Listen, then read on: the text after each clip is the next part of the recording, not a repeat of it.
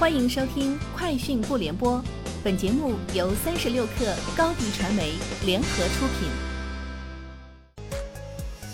网罗新商业领域全天最热消息，欢迎收听《快讯不联播》。今天是二零二零年五月十四号。三十六氪获悉，淘宝数据显示，过去一年，淘宝上诞生了十五万个年入过百万的新商家。疫情期间，涌入淘宝的线下商家数量同比上升百分之二百。近三个月来，淘宝创业转内销的外贸企业数量增长百分之一百六。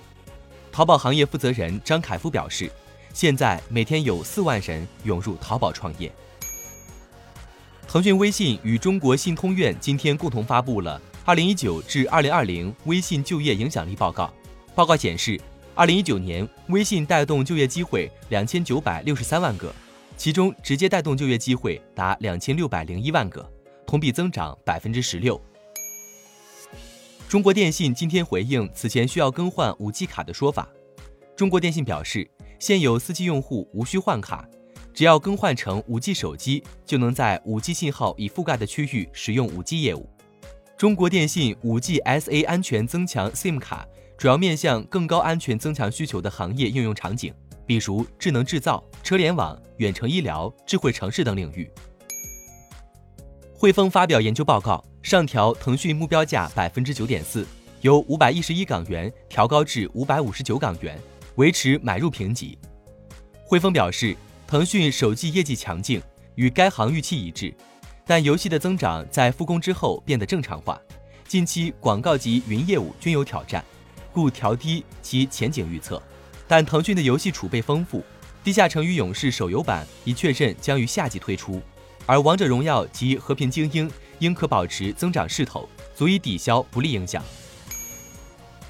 荣耀官宣将于五月二十号发布全新一代荣耀 X 十，搭载麒麟八二零五 G S 零 C，拥有九个五 G 频段，配合九十赫兹、一百八十赫兹全速屏，于五月十四号开放预约。天眼查数据显示，宁波苏宁国际供应链管理有限公司近日成立。注册资本五百万元人民币，法定代表人为任伟。公司经营范围包括汽车新车销售、第二类医疗器械销售、第一类医疗器械销售、数据处理服务、工业自动化控制系统装置销售等。该公司由苏宁易购集团股份有限公司全资持股。Facebook 此前被曝光了不计其数侵犯消费者隐私的丑闻，美国联邦贸易委员会对这些丑闻进行了调查。并对 Facebook 开出了五十亿美元的罚款单，并要求该公司进行多项整改。其中的一个措施是组建董事会隐私委员会。